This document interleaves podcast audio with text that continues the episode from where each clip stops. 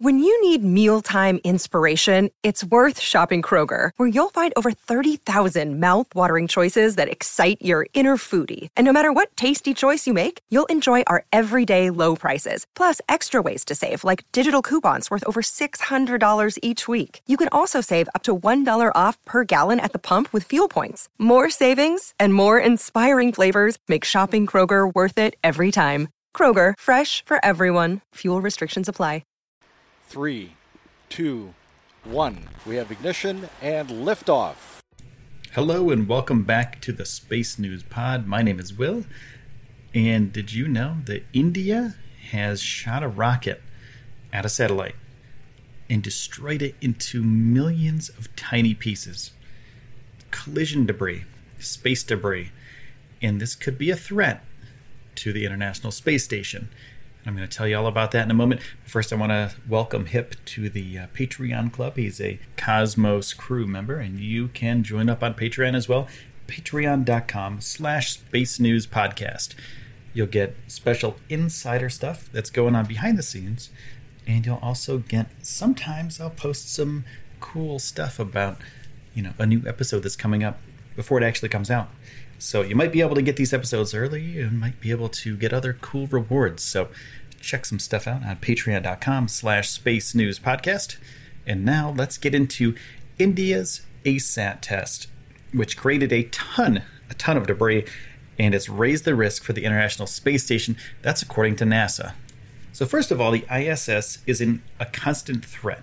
So there's all sorts of debris up in space from other satellites, from rockets. There's just stuff floating around in orbit. And the ISS has to be aware of that everyone that's in charge of the ISS. There's a whole team that takes care of this stuff. And now India's Mission Shakti, um, they destroyed a satellite. And there's a bunch of debris floating around because of it. And NASA isn't too happy. And the risk for the ISS now, due to possible collision with space debris, has gone up by 44% after the Indian anti satellite test. Though he added that um, both the ISS and the astronauts were safe at the moment, but that doesn't mean that they shouldn't be aware of what's going on up there in orbit. Bridenstine said, Here is what we know about the most recent direct ascent anti satellite test done by India. We know that we have identified 400 pieces of orbital debris from that one event. That is what has been identified. Now, all of it cannot be tracked. What we are tracking right now, objects big enough to track, and we are talking about objects 10 centimeters or bigger about 60 pieces have been tracked. They have got tracking numbers. Out of those 60, we know that 24 of them are going above the apogee of the ISS. That is a terrible, terrible thing, he said. And to create an event that creates debris that goes above the apogee of the ISS. And the apogee is the point in the parabolic path of a spacecraft, which is around the Earth, uh, that is furthest from the Earth's surface. And the ISS has an apogee of about 408 kilometers, I believe, and a uh, perigee, which is its closest point to the Earth, of about 400 kilometers. And India said that its anti satellite test had targeted a satellite that was orbiting at an altitude of about 300 kilometers from Earth's surface. So once it gets hit by this thing, once it gets destroyed, the pieces fly everywhere. There's very little gravity up there. You know, there's there's nothing to stop it. So even though it's only at 300 kilometers, it goes in every direction. Bridenstine goes on to say we are learning more and more every hour that goes by about this orbital debris that has been created from this anti satellite test. Where we were last week, from an assessment that comes from NASA experts, was that the risk to the ISS was increased by 44%.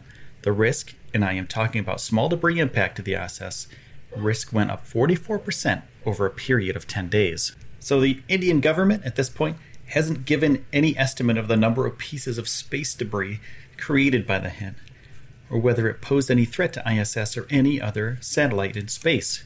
And it's kind of weird. Like the ISRO, they um, they say that they don't have the capabilities to track this stuff, so they depend on their international partners like NASA for information on the space debris from their launches and their operations. But what do you think that, well, if you're going to shoot a rocket into space and blow up a satellite, you should be aware of what happens to it afterwards. I mean, that's just normal accountability. If you don't have the ability to actually track this stuff afterwards and track the, um, you know, the, the debris flying around and the possible cause of destruction for other satellites and other um, space stations, things like that, well, maybe you shouldn't be launching rockets. I mean, that's just one of those things that it seems like you're not accountable for the things that happen to you. And maybe you should put forth the effort and uh, put forth the time to make those uh, capabilities available to your team before you actually launch a rocket and destroy a satellite. Seems kind of weird, but at least NASA knows what's going on so they can protect the space station astronauts. Now, an official source in the Defense Research and Development Organization, the DRDO, said it was unlikely that the debris from the test could pose any real threat to the ISS or any other satellite. And it goes on to say our theoretical studies have shown that the debris that was likely to result from the test would not pose any threat to any existing space infrastructure. If you listen to the comments of the NASA administrator carefully, he too acknowledges that fact that the debris from the Indian satellite will dissipate very soon. That is what we also expect. We expect all the debris from the test to either decay or fall down to Earth's atmosphere within a maximum period of 45 days, and the bigger pieces should start decaying much earlier. We don't think there is any real threat of collisions from these pieces. Now, granted, the ISS was very far away when this happened. So, at the time of the ASAT interception, it was uh, it was going around the Earth in its own orbit and was located over the North Atlantic Ocean, north of French Guiana in South America. And this mission, the uh, satellite interception mission, was uh, over the Bay of Bengal off the Odisha coast.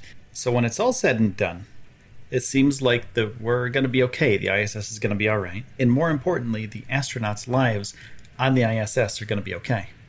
Those people that are living and working in space they're not going to have to really worry about this after about two months because all the debris is going to get into the atmosphere, burn up, and it'll be gone forever. So Bridenstine agrees with this, and he said while the risk went up 44%, our astronauts are still safe. The ISS is still safe.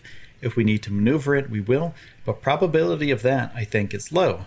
But at the end of the day, we have to clear also that these activities are not sustainable or compatible with the human spaceflight.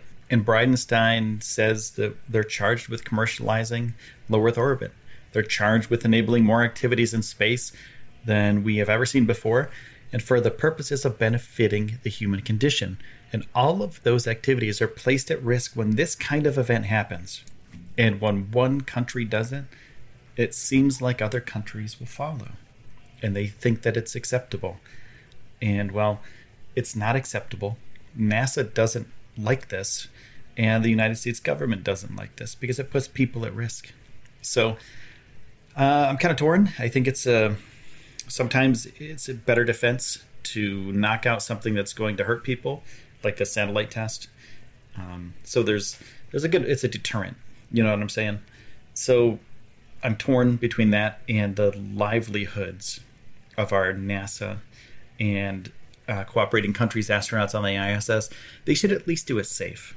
You know, this is a test, and there's a ton of debris coming from it. Find a better way to do it. You have amazing engineers out there.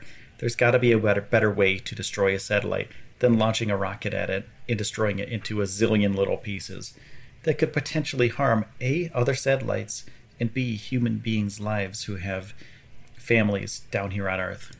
So on that note, what a happy podcast. no, it's it's one of those things you just have to talk about sometimes. I mean, there's some space news and sometimes it's good, sometimes it's bad. So sometimes we have these weird things that happen like uh, somebody blowing up a satellite and blowing it into a million bits. And it's my job, it's my responsibility to tell you guys those things. But I want to say thank you for taking the time out of your day to spend it here with me on the Space News Pod. Thank you to everybody who's followed the pod. Thank you to everybody who subscribed to the channel. Thank you to everybody on Patreon. Thanks, Hip, for the uh, for the new Patreon patron. Welcome aboard. And also, uh, this has been the Space News Pod. My name is Will, and I will see you soon.